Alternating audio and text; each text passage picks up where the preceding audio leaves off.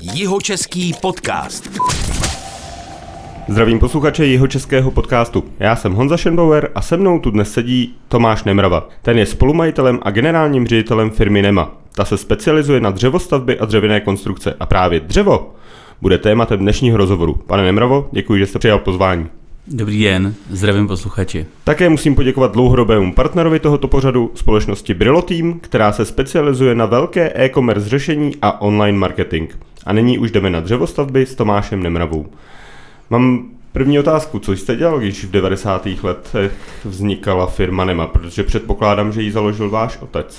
Ano, firmu Nema založil můj otec s panem Matuškou a já musím říct, že jsem byl intenzivně u toho, protože vždycky v každé volné chvíli, kterou jsem měl, tak jsem vlastně chodil do té firmy a pomáhal jsem tam a stavil jsem s nima první katry a rozmítal na rozmítečkách a těžil dříví v lese a kácel ho a tahal s traktorem a vždycky, když jsem měl ze školy, tak táta už na mě čekal třeba v Borovanech a vyzvedl mě na nádraží a, a jeli jsme rovnou těžit dříví.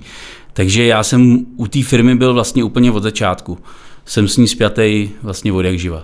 A co jste dělal za školu? Teda? Ty jste dělal přímo něco, co se týká dřeva? No, já jsem dělal eh, střední průmyslovou školu stavební tady v Českých Budějovicích a následně potom vlastně na to jsem šel na vysokou školu stavební do Brna, kde jsem teda vystudoval dopravní stavby a betonové konstrukce, takže jsem spíš most, mostář, ale vlastně tím, jak jsem u toho dřeva byl úplně od jak živá, od čtyř let vlastně, protože táta byl truhlář, tak jsem ani nikdy vlastně nepochyboval, že bych se k němu vrátil. Sice mě ta statika bavila, ale pořád to dřevo bylo takový jako to, co, to, co bylo ve mně zakořeněno. Takže raději než beton, tak raději dřevo. I, i na mosty? tak určitě mosty se dají dělat ze dřeva a jsou, jsou ze dřeva postavený mosty, jak železniční, tak silniční. Já jsem teda zastáncem toho, že každý materiál má svý a nesnažíme se to dřevo rvát úplně všude, takže třeba když děláme nějakou bytovku a víme, že tam musí být nějaký jádro s lepšíma požárníma odolnostma, tak v podstatě se udělá prefabrikovaný z betonu a, a obestavíme ten dům jako okolo. Takže každý ten materiál má svý, beton mi vůbec nevadí, a, ale to dřevo je mi blížší. Tak. A do firmy jste vstoupil kdy, nebo Zeptám se ještě jinak, dělal jste někde jinde ještě do té doby, než jste vstoupil do firmy Nema? Ne, nikdy. Už... Vystudoval jsem vysokou školu, byl, měl jsem měsíc prázdniny, vlastně v červnu jsem se nějak vrátil ze školy a od 1. srpna v roce 2004 jsem nastoupil do firmy. Jak velká byla ta firma, když jste tam nastupoval vy a na jakou pozici jste nastupoval, nebo jste už nastupoval do pozice řídící? No, byl jsem spíš taková holka pro všechno, to znamená, nastoupil jsem do firmy, kdy bylo 20 lidí. Ta firma vyráběla vlastně řezivo pro krovy a vyráběla řezivo pro paletové přířezy. A já, když jsem tam nastoupil, tak, eh, tak jsem se začal učit manipulovat tu kulatinu, poznávat tu hmotu jako takovou, abych věděl, co se hodí na pozednici, co se hodí na krov, na kleštiny. Takže to byl můj účel. Učil jsem se jezdit s nákladákama, s Tatrou, s lesáckýma vozama, protože uh, prostě to k tomu tak nějak patřilo a to byl ten začátek, kdy vlastně jsem první dva roky se zabýval vůbec tím, aby jsme aby jsem tu hmotu poznal, abych dokázal to namanipulovat. A... To znamená, že jste si obešel takový to baťovský kolečko, než jste šel, řekněme, do vedení firmy, nebo ještě potom tam byla nějaká mezipozice? No, nebo tam... k čemu vás vedl váš otec? vedení firmy se skládalo státy, pana Matušky a mě, tak byli jsme tam tří, takže jako porada vedení byla u oběda a tím to bylo celý. A taky jak jsme měli každý na starosti nějakou, nějakou věc, ale nebylo to úplně jako nějak, že bychom měli rozděleno, kdo je ředitel a kdo je obchodní ředitel a kdo je, kdo je výrobní ředitel, tak to nebylo. Prostě tak nějak vyplynulo vždycky ze situace, kdo co bude dělat. A jak je to dneska? Kolik vás je? A máte už to takhle rozdělené? Ještě je tam furt váš otec ve firmě? Ne, táta už je v důchodu. Je to tak, že dneska je nás kolem stovky a takhle to rozdělení máme. Opravdu třeba moje sestra má na starosti obchod, to znamená, je to obchodní ředitelka a řídí vlastně tým osmi lidí, aby se ty výrobky prodávaly. Pak tam mám dva výrobní ředitele na areály, jeden v Volešnici, jeden v Jílovicích. Eh, pak mám vlastně ředitele stavební divize, který má na starosti stavby jako takový, to znamená, pokud někdo od nás chce opravdu realizaci třeba domů na klíč nebo nějakého bytového domu, tak na to máme stavební divizi. A pak mám ještě ředitele kvality, který má na starosti to, aby se ty výrobky vyráběly kvalitně, aby se neustále inovovaly, protože těch věcí, které je třeba na nich furt zlepšovat, je spoustu. To znamená, vlastně vrací se mu zpátky z výroby, že by bylo dobré něco udělat jinak ze stavby. A on má za úkol hodně ve spolupráci se mnou, protože to je věc, která mě fakt jako baví a naplňuje ty věci furt jako vylepšovat, tak neustále inovovat. Tak. Tak to je jeho Takže pozice. už to nezvládáte úplně u oběda. Ne, to v žádném případě, to v žádném případě, ta firma, je, ta firma je řízená, hodně vyrostla, my se s tím naším společenstvím těch fir- firm, protože to není jenom o mě, ale jsou k tomu ještě další dvě firmy, tak se pohybujeme dneska někde kolem půl miliardy v obratu a vlastně to už jako fakt ne, nemůže být one man show a, a ani tak tu firmu nechci řídit. Myslím si, že je daleko lepší, když je to tým schopných lidí, protože kdyby se třeba se mnou něco stalo, tak aby to mohlo fungovat dál. Jaký další dvě firmy? To jsou ještě ty uh, dřevěné konstrukce? To je ta další firma? Nemá dřevěné konstrukce? Eh, Je to tak, že my máme vlastně Nemu a Nema úplně všechno vyrábí. Mm-hmm. Nema vyrábí krovy, vazníky, roubenky a dřevostavby. A když si koncový zákazník chce přijít koupit dřevostavbu, tak si ji koupí od Nema dřevostavby. Mm-hmm. A když si koncový zákazník chce koupit roubenku, tak si ji koupí od firmy Seedrhou. A teďka jste vyjmenoval ty produkty, ale byly to všechny, ty, co děláte, nebo vy děláte ještě ty panely? Nema jako taková vyrábí vazníky, mm-hmm. krovy, roubenky a panely pro dřevostavby, dřevostavební panely.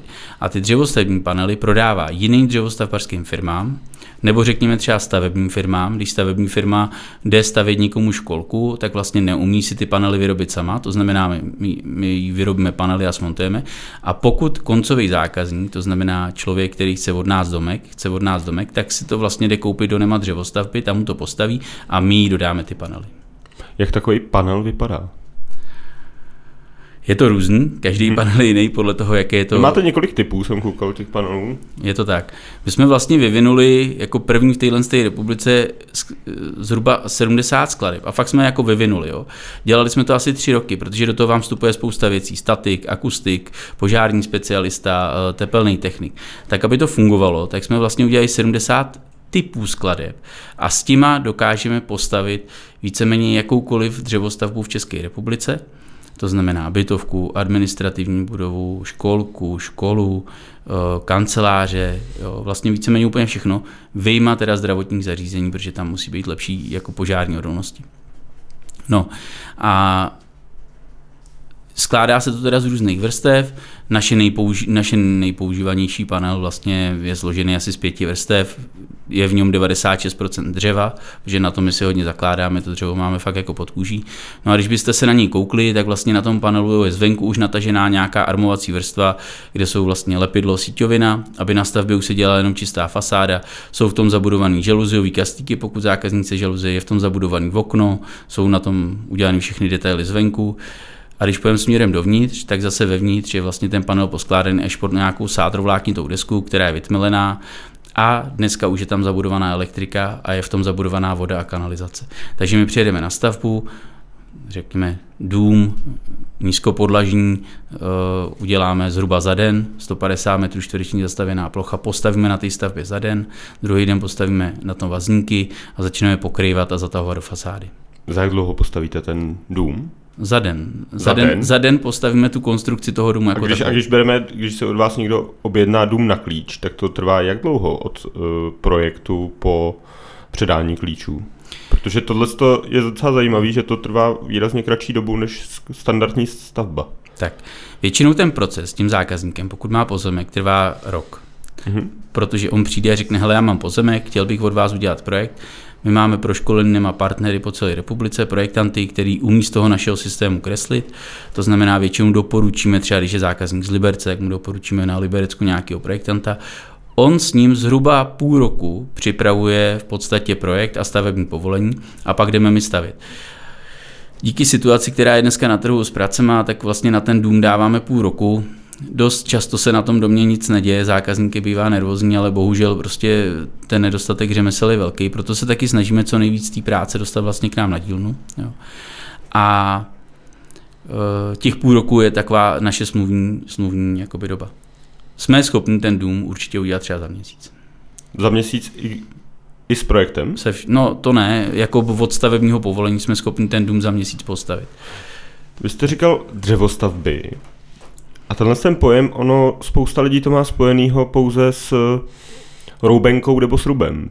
Co to ta dřevostavba, jenom jestli byste to doplnil o to, co to ta dřevostavba vlastně je ze své podstaty, protože jak jsem říkal své manželce, že jdu na rozhovor s člověkem, který dělá dřevostavby, tak ona mi říkala, aha, on dělá sruby a roubenky, ale také to úplně není.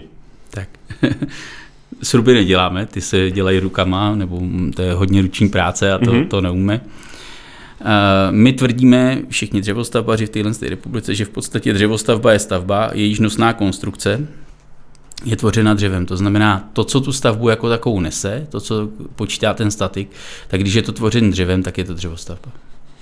A jaká je výhoda a naopak nevýhoda dřevostavby? Když podíváme se teďka čistě na rodinný dům, jednoduchý 150 metrů zastavěná plocha, proč by si člověk měl vzít dřevostavbu, nebo je místo, kam se dřevostavba spíš hodí, kam se spíš nehodí, kdy se spíš hodí cihla.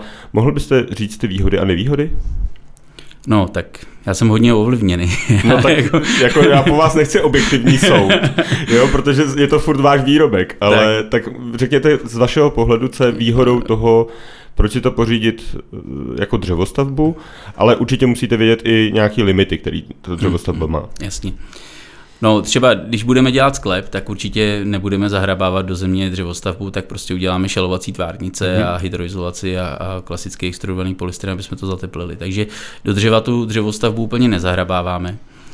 Uh, jinak si myslím, teda pardon, do země, uh, jinak si myslím, že vlastně ta dřevostavba má jenom samé výhody. Tak a když s nima začnu, tak v první řadě je to samozřejmě rychlost. Jo. Pro mě je zásadní jedna věc a to je kvalita toho výrobku jako takového, protože si vemte, že my vlastně spoustu těch věcí přesuneme na dílnu, jo, do tepla. Dokážeme spoustu těch věcí opravdu zesystematizovat. My máme zhruba 600 typových detailů, který jsme prostě vyvíjeli 15 let, 15 let chyb, který jsme nadělali, tak jsme promítli do toho, aby už jsme je neopakovali. A můžeme to, můžeme to vlastně kontrolovat na základě toho, že víme, jak to má vypadat, tak ten kontrolor, který chodí po té dílně, tak to kontroluje. Jo. Ty lidi pracují bez deště, bez slunce, eh, na hale za konstantních teplot. To třeba při zpracování lepidla je strašně důležitý, to taky nemůžete dělat pořád na té stavbě. No a ten náš výrobek má úplně jinou kvalitu, než když nějaký Pepa na stavbě, a bohužel dneska už to není Pepa, ale je to jako spousta jiných lidí, tak než když na té stavbě něco dělá na základě svý, svojí myšlenky. To my nemáme. My to opravdu navrhneme vlastně v softwarech, uděláme to po každý stejně a děláme zahradní domek nebo děláme čtyřpatrovou bytovku, tak je to furt stejný. Ty detaily jsou furt kolem dokola. Detail kolem okna, založení, kolem stropu, furt je to stejný. Ten náš projektant vlastně navrhne v těch našich speciálních tesařských softwarech tu konstrukci tak, že plus minus 1 mm budete mít takhle na stavbě. On tam nandá sponky, on tam nandá šrouby, úplně do poslední sponky to navrhne, protože z toho jeho softwaru si to zase načítají ty CNCčka, který to vlastně vyrábí u nás na dílnách. A to CNC potřebuje najít do toho místa a střelit tu sponu tak, jak mu řekl ten software. Takže za mě zásadní věc je kvalita. A pak je jich samozřejmě daleko víc eh, těch věcí, jako třeba řekněme dneska akustika, protože my dokážeme ty konstrukce skládat, dokážeme tam těch desek dát víc. To znamená, když potřebujete opravdu lepší akustiky, třeba teď jsme stavili nějaký dvojdomy a opravdu mezi, mezi objektové stěny, které byly mezi těmi Tam už není nic slyšet, teda jo? Tam už není vůbec nic slyšet, přesně tak. No. Jo. A dokážete čím, čím to toho docílíte? No, násobení těch desek, mm-hmm. střídáním, střídáním té hmoty. Jo. Jak je to třeba z hlediska požární ochrany? To jste, to jste zmínil, protože dřevo asi hoří lépe. dřevo hoří, to je pravda. a my vlastně ty domy navrhujeme, navrhujeme vlastně na nějakou jakoby požární bezpečnost. Požární bezpečnostní řešení, tak se tomu říká. A ten dům musí vydržet, aby tak dlouho hořet, aby z něj dokázali všichni odejít. To znamená, jestliže bude hořet čtyřpatrová bytovka, tak potřebujeme zachránit i ty lidi nahoře, aby nám odsaď dokázali mhm. odejít a nic se jim nestalo, aby dokázali vzít své blízký a ty nejcennější věci, které tam mají a zmizely odsaď. Tak na to jsou samozřejmě ty skladby všechny navrženy. Jo, jsou navrženy na to, že se z toho dá postavit opravdu škola a jsou navrženy tady velké školy a dokáže se ta škola za tu dobu vyklidit. Takže tak to je. Není to určitě navržené na to, aby to vydrželo dva dny hořet, tak to není, ale myslím si, že na to není navržená žádná stavba, pokud, protože pokud vám bude hořet jakýkoliv jiný dům, tak vlastně tím požárem dojde k tečení výstuží a to je tam dneska všude a ten dům je taky znehodnocený staticky. Jak je to s cenou? Když porovnáte zase buď i bytovku nebo i dům, je na, jakou, na jaký procentuálně, když to porovnáte cihla, dřevostavba? Je to úplně stejný. Je to úplně stejný? Mm, je to úplně stejný. Není tam, jako dřevostavba určitě není lacenější stavba, jo, to tak není. Je tam jedna nesporná další výhoda, co se týče ceny. Jo? A to je v podstatě, že vy za, tu, za ty samé peníze získáte daleko víc užitného prostoru. Říká se zhruba 7% zastavěné plochy, dostanete navíc. No a když třeba jste developer a stavíte... To je do... daný tou šířkou zdi? To je daný tou šířkou zdi. Při tenčí stěně, řekněme 30 cm, dosahujete daleko lepších tepelných odporů než třeba u 45 cihly. Tím pádem máte vlastně 15 cm po obodu. Jo. No a když si vezmete, že třeba na 100 metrovým 100 metrů čtvereční domě ušetříte 7 metrů čtvereční, tak už je to místnost. Jo. A když jste třeba developer a prodáváte něco na Lipně, tak je to 700 tisíc. Tak. Vy jste říkal samé výhody. Jaký, jaký to má nevýhody, o kterých víte? Já vím o jednej a to je vlhkost. Jo, ty dřevostavby úplně jako nesvědčí vlhkost. To znamená, když někdo třeba udělá blbě koupelnu, což se může stát, nebo po, po x letech vlastně v té koupelně třeba vypraská nějaký silikon a dojde k nějakému zatečení vody, tak to samozřejmě ty dřevostavby vůbec nesvědčí. Ono to nesvědčí žádnému domu, ale ta dřevostavba je na to náchylnější. Jo. Dneska to umíme hlídat, umíme to hlídat krásně. Vlastně USEEP eh, v Praze, což je takový výzkumný ústav, vymyslel takzvaný Mojštekart, který vlastně vám, ty chlapy vám naprojektují v tom domě určitý místa, kam se dají čidla na hlídání vlhkosti a po celou životnost toho domu vám vlastně monitorují to, jestli tam dochází k nějaké navýšené vlhkosti nebo ne. To znamená, my dneska nepostavíme dům, kde bychom to nedali a máme ty domy absolutně pod kontrolou. A z hlediska životnosti, jak, je to, jak se to počítá u té dřevostavby? Je to také totožné s tou stavbou cihlovou? Tak jsou, jsou dřevostavby ze 4. století našeho letopočtu normálně funkční a vlastně jako ta dřevostavba, pokud, do ní, pokud se o ní staráte a nenecháte do ní téct, tak se jí nic nestane. Vy jste říkal, že jsou ze čtvrtého století. Já jsem se právě chtěl zeptat, kdy ta technologie zažila v Česku ten boom, eh, myslím tím ty dřevěné panely. No, to je otázka. Tak dřevostavby se tady hlavně stavěly vždycky. Jo? Mm-hmm. To jako není nic nového. Když se podíváte tam do Novohradských hor, odkud my tady vlastně pocházíme, nebo já teda, tak eh, tam jsou vesnice, například Stříbrný hutě, kde dneska je teda jenom jeden dům, dřevostavba, kterou jsme stavili my. A ten pán, kterýmu jsme to stavili, tak má fotky a ta vesnice byla ze dvou třetin dřevěná. Jo. Vlastně velký zlom nastal, když udělala Marie Terezie požární zákon a přestali se ty dřevostavby stavět, protože tenkrát, když to chytlo, tak chytla celá vesnice. Jo. Ale jinak tady byly vesnice, které byly celý ze dřeva. A byly to školy, celý ze dřeva, Rubin, takže to tady má historii jako velkou dřevostavby. Mm-hmm. No, když jsem já s tím začínal, někdy v roce 2004, tak vím, že jsme stáli na výstavě a stavilo se tu zhruba 200, 200 dřevostaveb jako ročně. Dneska už jsou to tři tisíce, takže v tomhle tom období se dá říct, že jakoby nastal ten boom. Teď se do toho hodně šlape a, a vlastně i asociace dodavatelů montovaných domů je jakoby natočila videa, teď tady bude konference v Českých Budějovicích pro starosty, vyloženě o dřevo ve veřejném sektoru, aby ty starostové měli zájem stavět dřevostavby, protože to přináší spoustu výhod. Posloucháte jeho český podcast s majitelem společnosti Nema Tomášem Nemravou. Jeho český podcast. Co pro vás znamená dřevo? E, jaká, je to pro vás vášeň? je, už asi to není taková, jako že já když třeba přivedu zákazníka do té firmy, on se nadechne a teď řekne, tady to tak krásně voní. Tak, e, tak já už to nemám, protože jsem v tom samozřejmě každý den. Ale to dřevo, to dřevo vlastně mi provází celým mým životem. Já opravdu o čtyři let, kdy jsem, co si pamatuju, tak táta měl truhlárnu, takže jsem tam s ním byl a, a postupně z té truhlárny se to budovalo přes tu pilu a přes ty výrobky a, a neumím si úplně dost dobře představit, že bych dělal něco jiného. Mám ho takzvaně pod kůží, tak.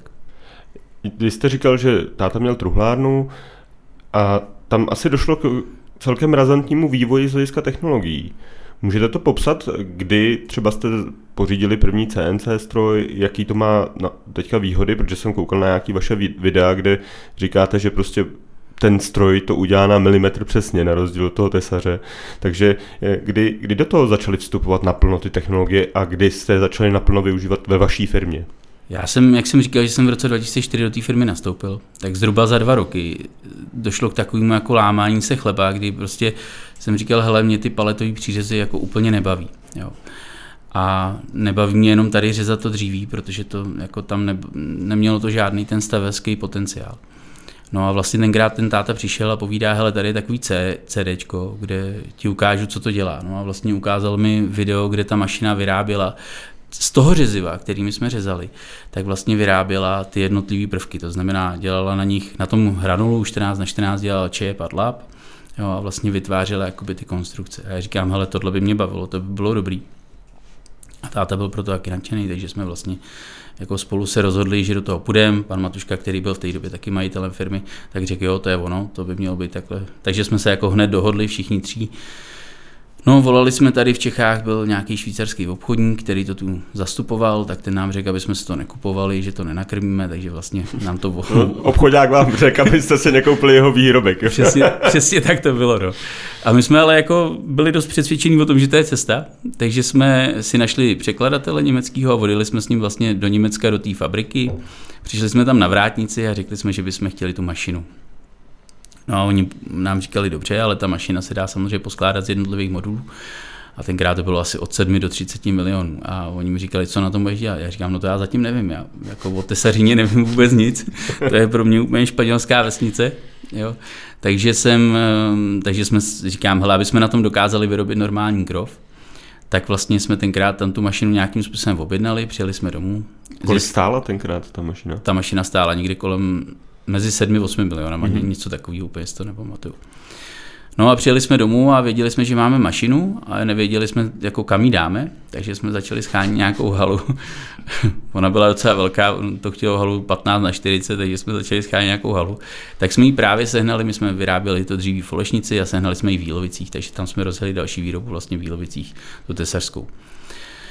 No a samozřejmě ještě to bylo taky složitější, protože jsme si říkali, no tak jako teď to asi bude muset taky nějak naprogramovat, že jo, ty, ty konstrukce. jsem se vás právě chtěl zeptat, no, na to, kdo to vlastně obsluhoval, když jste tam měli tu mašinu. A...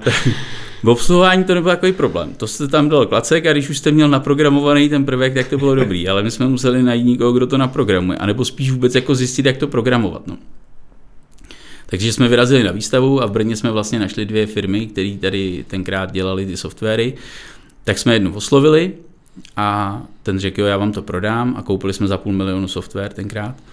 A ten pán mě přijel školit a tak mě vlastně školil a já jsem se učil kreslit jakoby ten výrobek v tom softwaru No, bohužel to byl myslivec, takže táta mi ho druhý den sebral a šli spolu do lesa. a už bylo poškolení, ale, ale tak to bylo. A něco mě naučil. No ale pak to vlastně vzniklo tak, že já jsem potřeboval ty výrobky prodat. Že? Takže jsem si sedl na internet, našel jsem na seznamu na seznamu jsem našel vlastně, já nevím, třeba 50 tesařů z Jižní Čech a poslal jsem mail s fotkou té mašiny a říkám, hele, my budeme mít tuhle mašinu a budeme na ní vyrábět a budeme dělat ty krovy pro vás, protože vy je budete potřebovat od nás. A oni tenkrát jako se tří ozvali. No a já jsem vlastně přes den dělal furt vedoucího na té pile, tam jsem nějak manipuloval to dříví a řezal a vždycky v 8 večír přijeli ty tesaři, ty byli celý den na stavbách a od 8 večír jsme vlastně spolu kreslili ty krovy.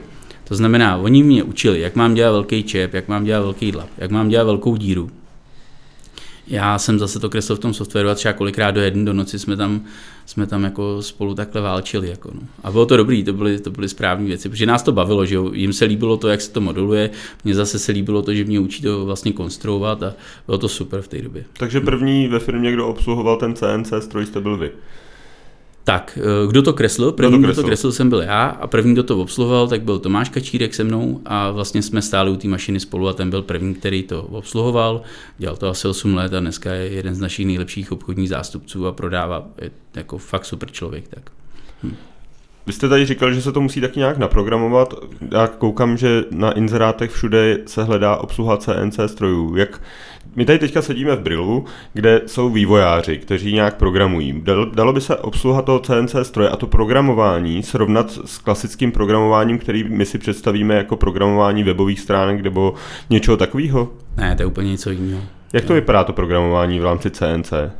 No, ten proces probíhá následovně. Řekněme, že jste třeba tesař. Jo? Mm-hmm. Objednáte si od nás krov, protože dneska tesaři už krovy moc nevyrábí sami. Už si spíš objednají tu skládačku. Tak ten náš obchodní zástupce dojede za váma na stavbu, vezme ten plán té stavby a vlastně změří s váma celou tu stavbu a domluví se s váma na všech detailech. Jaký chcete konce krouhu, jestli tam chcete nějaký parády, jestli chcete něco hoblovaného, jestli chcete něco frézovaného a tak dále a tak dále to potom přiveze tomu našemu projektantovi a ten projektant vlastně si udělá tvar té střechy a začne do ní vkládat ty jednotlivé prvky. Takže tam vloží třeba na pozornici hranol 16 na 16, krov vloží 18 na 10 a vlastně naplní ten krov těma jednotlivými prvkama a pak jde a tam, kde se mu ty prvky potkávají, tak udělá nějaký opracování. To znamená, když třeba má sloupek a vaznici, tak tam udělá čep a zároveň dlap. Má tam samozřejmě předdefinované nějaké věci přímo od nás, který my máme nějaký pravidla ve firmě, co používat. A on vlastně jako ve 3D modeluje tu konstrukci jako takovou a spojuje ji jednotlivými spojovacíma prvkama nebo opracování tesařským. Takže to je spíš jako projektant? Je to určitě spíš jako projektant. No. Jste říkal, že jste měli 15 let chyb. Jak si takových 15 let chyb představit? Co jste se všechno naučili? Úplně všechno, snad ne. Já říkám vždycky, že člověk musí mít odstavěno, aby prostě měl něco za sebou a já třeba vím, že dneska, když s vámi budu měřit, jo, tak vám dám pásmo a řeknu vám, kde je nula. A vy si budete myslet, že jsem hloupý, ale já jsem zaměřoval 8 kruhů s klapíkem, který mi tu nulu držel o 20 cm někde jinde, protože mi držel ten zobáček a my jsme těch 8 kruhů vyrobili blbě. Jo, a takže já dneska, když, každý, když něco zaměřu ještě já, tak vždycky každému ukazuju, kde je na pásmu nula, aby mi to držel na nule. A divil byste se, jak často to ty lidi furt berou do ruky blbě. Jo, tak to je třeba jedna to je, z chyb. To je docela velká chyba, no. no. Začínat na nule. tak to jsou takové zásadní věci. Jo. A těch věcí je spoustu. Ty kluci eh, který kreslí a byli schopni šoupnout oknem, ty kluci, který zaměřují, tak samozřejmě měli stejný problémy jako já. Jo. A těch věcí bylo opravdu spoustu. No. Já jsem tady zmínil o, ohledně toho CNC a toho náboru, to, že všude vidím inzeráty na tyhle ty pracovní pozice, jak se dá sehnat člověk, protože to fakt vidím úplně všude, že všichni schání. Eh, vy aktuálně někoho takového hledáte, je, to je otázka, jestli někoho takového hledáte a případně jak? No, my hledáme pořád, no. furt pořád nabíráme lidi. Uh, většinou si ty lidi musíme zaškolit, i toho projektanta. Jo, není to tak. Vemte si, že ten obor dřevostaveb je strašně mladý. A tohle to tady, my jsme měli tu mašinu druhý v republice.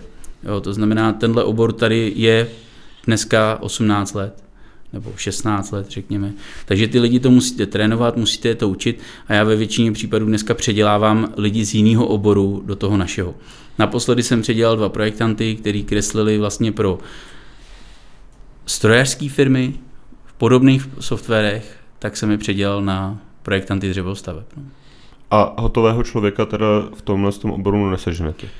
Já potom ani neprahnu jo. už. Jo. Já jako radši si ho vychovám. My jsme vždycky, když k nám třeba jde někdo do kanceláře, do projekce, tak to probíhá tak, že toho člověka vezmeme. On je tři měsíce na hale, pak jde na dvě montáže a pak teprve ho posadíme do kanceláře. A má to fakt jako úspěch, protože najednou on třeba v té v projekci vidí, co by mu na té dílně pomohlo, takže dokáže do toho vkládat nové prvky a nesnažím se hledat hotový, hotový lidi. No. Vy jste říkal, že celý obor potřebuje stálou inovaci. Kde vy čerpáte inspiraci na ty inovace? Kde, kde se, jestli jezdíte na nějaký veletrhy nebo na nějaký školení, nebo jak, kde, kde čerpáte? Předpokládám, že od konkurence to asi nejde. Nebo jde? No jde, dá se, ty informace se dají sdílet, ten obor je docela jako dobrý v tomhle tom. Já sedím vlastně ve výkonné radě ADMD a tam musím říct, že teda jsme tam prostě parta lidí. To jste který... řekl, co, to je? To Jenom... je asociace dodavatelů jo. montovaných domů. Jo. A jsme tam parta lidí, parta firm, kteří dokážou spolu spolupracovat a dokážou si ty informace nazdílet a pomůžou si, když můžou. Jo, naopak, třeba když některá firma nestíhá, tak jí ta druhá něco vyrobí. Tak. Druhý, ale ten, pro mě ten nejzásadnější kanál je dneska YouTube. Jo, na tom YouTube prostě ty zahraniční firmy a, a vůbec jako tak, jak to funguje, tak tam se dá hodně věcí vysledovat, nikdo tam na sebe sem tam něco prozradí, nějaký inovace. A jinak samozřejmě jezdit se dívat do výroby. No. A díky vlastně dodavatelům strojů a dodavatelům materiálů vás do Rakouska, do Německa vždycky do té fabriky pustí. A kdo je tím tahounem v rámci světa, kde berete tu inspiraci? Je nějaká třeba firma, která je vždycky tím prvním, co přijde s nějakou technologií. Je, je někdo takový? Já nevím nevím. A když se říkal, že se jezdíte inspirovat do Německa, do Rakouska, tak aspoň z hlediska třeba států, je, tam, je to tak, že někde by se to používalo dři- víc? No tak to je jednoznačně. Jo, jako Švýcaři, Němci, Rakušáci, to jsou v podstatě jako takový lídři, a nebo Švédsko, Finsko. Jo. Tak vemte si, že ve, ve Švédsku, ve Finsku je 80% dřevostaveb a opravdu třeba Rakousko, Německo, tam to letí strašně nahoru. To jsou fakt takový jako tam všechny ty, ty mašiny a ty softwary vlastně vznikají a odsaď my to vozíme sem. No. Jak je to se dřevem? To máte vlastní nebo odkud, odkud berete dřevo? My děláme denně zhruba 40 kubíků řeziva. Mm-hmm. Jo, máme vlastní pilu a na té si nařížeme zhruba 10 kubíků řeziva. To znamená, to, tu kulatinu bereme vlastně tady od místních obcí, jeho českých, anebo třeba od katolických lesů. Tak to, to kupujeme fakt jako v místě, tu kulatinu. Jinak vlastně KVA hranuly, BZA hranuly, to je takový hranul, který se nejdřív nařeže a usuší a pak se zase slepí zpátky, aby se z ní dala udělat nějaká konstrukce. Tak to kupujeme, to kupujeme ve stoře Enzo, vlastně ve Ždírci, to BZAčko v Německu. No a jinak my vozíme, hodně vozíme dřeva z Kanady, cedr na roubenky a pak vozíme hodně lepený finský borovice, to je taková firma ve Finsku za polárním kruhem, tak tam to těží a, a lepí nám to. No. To jste zmínil docela vzdálený destinace. Jak jste byli zasažen to, tím problémem s dodavatelskými řetězci? E, týkalo se vás to také, že jste měli problémy sem dotáhnout to dřevo, který jste zrovna potřebovali? Měli jste nějaké spoždění třeba na realiza- v rámci realizací? Týkalo se nás to hodně a musím říct, že spíš se nás to týkalo tady z toho dřeva, který se vyrábí tady. Jo, opravdu to nebylo. A Vlastně loni nikdy na jaře se stal ve dřevě takový boom, kdy začala Amerika hodně stavět a Čína Green, Green Build, nějak ta jejich olympiáda byla celá ze dřeva. Jo, takže opravdu tady vykupovali to dřevo a to dřevo v, v syrovém stavu, to znamená v řezivu hodně pádilo odsaď z té Evropy pryč. A nebylo tady. To znamená, my jsme třeba loni díky té pile, kterou máme, si nařezali nějaký dříví, a čekali jsme na to, jestli ho budeme používat do těch našich konstrukcí, aby jsme vlastně ty haly nezastavili, protože my si nemůžeme dovolit odstavit tu halu jako na den na výrobu panelů. Třeba my potřebujeme to dříví mít pořád, pořád jakoby přísun. No. Takže se nás to dotklo docela dost. U těch dovozů, co se týče, co se týče Kanady a Finska, tak tam je to dobrý. My vlastně ty roubenky máme prodané na rok, to znamená, my to dříví objednáváme a víme, že za rok z ní budeme něco dělat. Jo. Tak potřebujeme, aby se nám sem za rok dostalo. A ono se sem dostane, to samozřejmě sem připluje za, za měsíc. A jakmile nám zákazník vlastně zaplatí zálohu, tak my to dřevo objednáme, aby jsme ho měli v těch cenách, ve kterých ho aktuálně vlastně nabídkujeme. A jak je to dnes? Je to tak, že už se to zlepšilo, tahle ta dodávka, hmm. nebo je to pořád spožděný? Ta situace se hodně zlepšila. Jo, dneska je to na trhu docela v pořádku, jak s tou hmotou. Samozřejmě zase válka v Rusku že jo, přinesla, přinesla problémy s jinýma komoditama, jako je překliška, nebo jako je OSB deska. Zároveň třeba sibirský modřín dneska nikde nekoupíte a já jsem za to teda rád, to musím říct, ale sibirský modřín je hodně používaný materiál na obklady, na, na tohle, no ale vyrábí se víme kde, no a tam v podstatě už se jen nakupovat nebude. Kvůli... Jste přímo i zasažený nějak ve firmě, že byste měli nějaký zaměstnance, který to zasáhlo? Zatím ne, ale už se nás ptali a samozřejmě připravujeme pro ně místa, protože mi to přijde, že to by to tak mělo být. Zatím, zatím ještě to nebylo na pořadu dne, ale vím, že už třeba u nás společníci jsou Ukrajinci a už se nás starosta ptal, komu jsme schopni dát práci a jakou. Vy jste tady zmínil sibirský modřín a další typy dřeva, který dovází, dovážíte z Kanady nebo z Finska. Jaký je rozdíl? Já vím, že je to těžká, nebo těžká, zlouhavá otázka, ale jaký typy dřeva používáte a pro co se jaký typ dřeva hodí nejlépe? Mm-hmm. Tak nejvíc používáme smrk. Ten je pro nás jako nejdůležitější. Ten do, do konstrukcí, protože je dobrý, vlastně má dobrý vlastnosti statický, takže nejvíc používáme smrk ten bereme tady z Čech. Buď to si ho nařížeme v syrovém stavu sami z kulatiny, anebo nakoupíme to KVH, BZH z té story.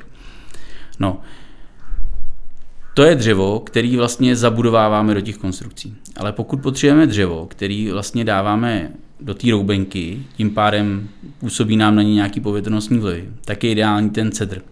On nemá dobrý statické vlastnosti, ale má dobré vlastnosti, co se týče odolnosti proti povětrnostním vlivům. To znamená, ten cedr my třeba vůbec nenatíráme. Zároveň má výborný tvarově stálý vlastnosti. Ta roubenka nám vlastně z cedru sedne zhruba o 2 cm na patro, když to smrk se dá 15. Jo. Takže my vlastně, když postavíme tu roubenku z cedru, tak ji můžeme hnedka dokončovat. Jo.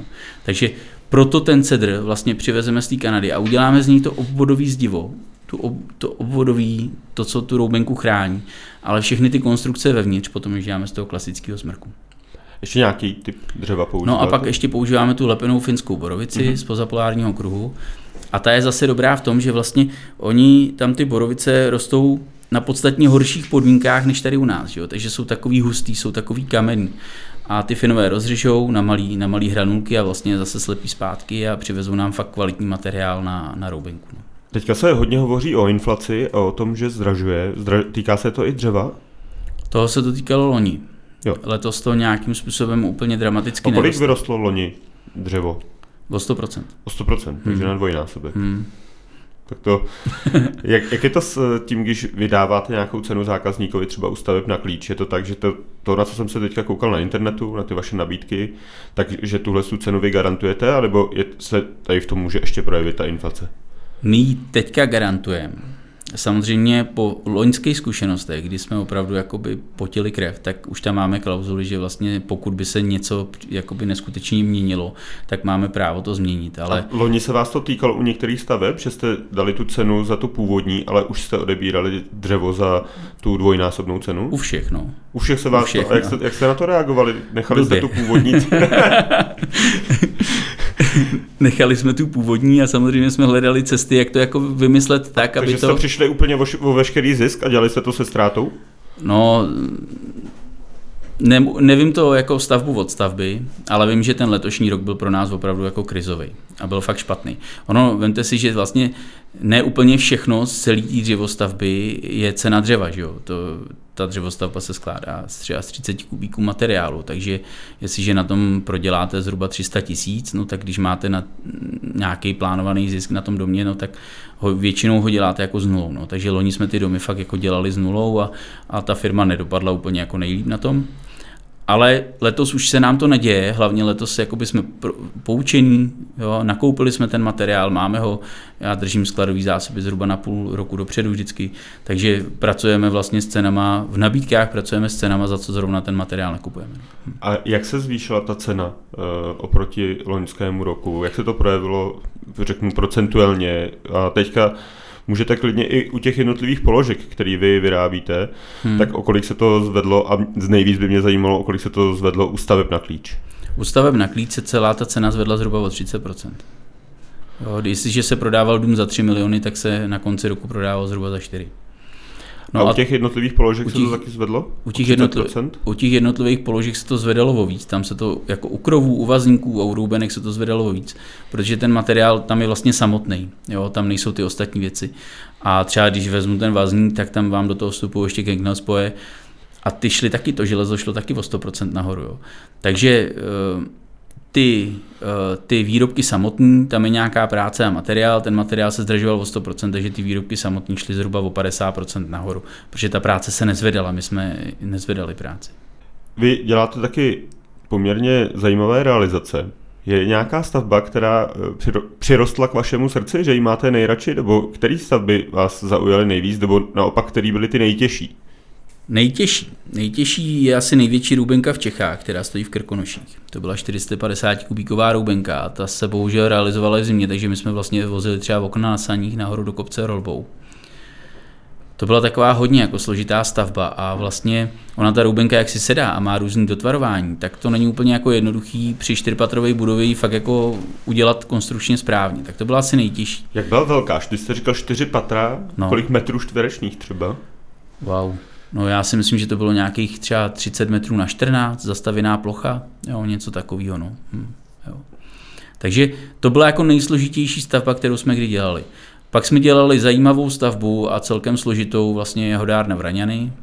To je taková stavba, kde ten pán přišel a povídá, já tady, je to největší jahodárna v Čechách a přijede mu tam spousta lidí, kteří tam dělají samozběr jahod a on jim tam vlastně připraví jahodovou zmrzlinu, kompot jahodový a dělá z těch jahod spoustu výrobků. A zároveň tam třeba prodává i zeleninu a sazenice pro ty jahody a on vlastně potřeboval něco, co by souladilo s tím jako jeho oborem. A potřeboval dům, který by měl tu firmu jako reprezentovat. Takže ta stavba je opravdu kompletně celá ze dřeva. Dole je obrovská prodejna, obrovská prodejna těch sortimentů jahodových. Je k tomu přistavený takový skleník, kdy vlastně si tam můžete dojít koupit nějakou sazenici. A nahoře je kavárna a plochá střecha. Vy vlastně do té kavárny přijdete, dáte si kafe, jahodový dort, vynete, vynesete si ho na terasu a koukáte se na to, jak tam ty lidi sbírají ty jahody. A nebo se můžete koukat vedle na labe. A to tam bylo už předtím, nebo to jste celé dělali jako... Ne, to jsme, my jsme teda byli dodavatelem jenom té hlavní konstrukce, nebo všechno, co tam bylo dřevin, tak jsme dodávali my pro jednu stavební firmu. No a jako stavbu, kterou mám opravdu jako nejradši, která je mýmu srdce nejbližší, není to nic velkého. Je to školka pro 40 dětí. A je to školka, kterou jsme stavili u nás ve vsi v Olešnici. A strašně moc se architektonicky povedla, sedí tam jak prdel na hrnec do té Olešnice. A hlavně jsem stihnul to, že do ní chodili obě dvě moje děti. Postavili jsme to ještě předtím. A vlastně mělo to i jako takový kvapík, protože tam stála stará školka a my jsme 1. dubna kopli do země a proběhla sázka s naším starostou, že vlastně to musíme stihnout do 1. září a když bychom to nestihli, tak všechny ty děti olešnický by bydlely u mě doma. a když to stihneme, tak on že přestane kouřit. No a vš- povedlo se to, 1. dubna se koplo do země, 2. září fakt šly děti do skloudované školky a funkční školky s kompletně zahradou, zahradníma prvkama a starosta přestal kouřit. A nekouří doteď. Nekouří. Tak to, to, jste, to, to měl radost z téhle sázky, předpokládám. Měl. Předpokládám, jo. Vy jste tady naťukli Jižní Čechy. Jaký je, to je poslední otázka na vás, jaký je váš vztah k Jižním Čechám a obecně k regionu? No tak já jsem se tady narodil, žil, uh, mám to tady rád, jsem jeho český patriot určitě a předpokládám, že už to tady dožiju. Tak. A z hlediska toho místa podnikání je tady, je to pro vás správný místo pro podnikání? Jako když teďka odmyslím o to, jestli byste nechtěl podnikat třeba někde jinde? Ne, to v žádném případě. Já jsem tady fakt jako rád a, a mám rád i Českou republiku a Jižní Čechy. My vlastně všechny ty lidi, kteří tam zaměstnáváme, máme z těch okolních vesnic. Jo, tam prostě dojíždí lidi do práce 4-5 kilometrů 8. Jo. Takže pracujeme s lidmi z našeho okolí a, a to mi přijde jako, že dobrý a správný a, a jako Jižní Čechy jsou super za mě. No. Hm. Říká Tomáš Nemrava, majitel společnosti Nema, která vyrábí krovy, vazníky a dřevěné stavební panely. Pane Nemrovo, moc krát díky za rozhovor. Taky děkuju. Naschledanou. Posluchačům díky moc za poslech a mějte se fajn. Jihočeský podcast.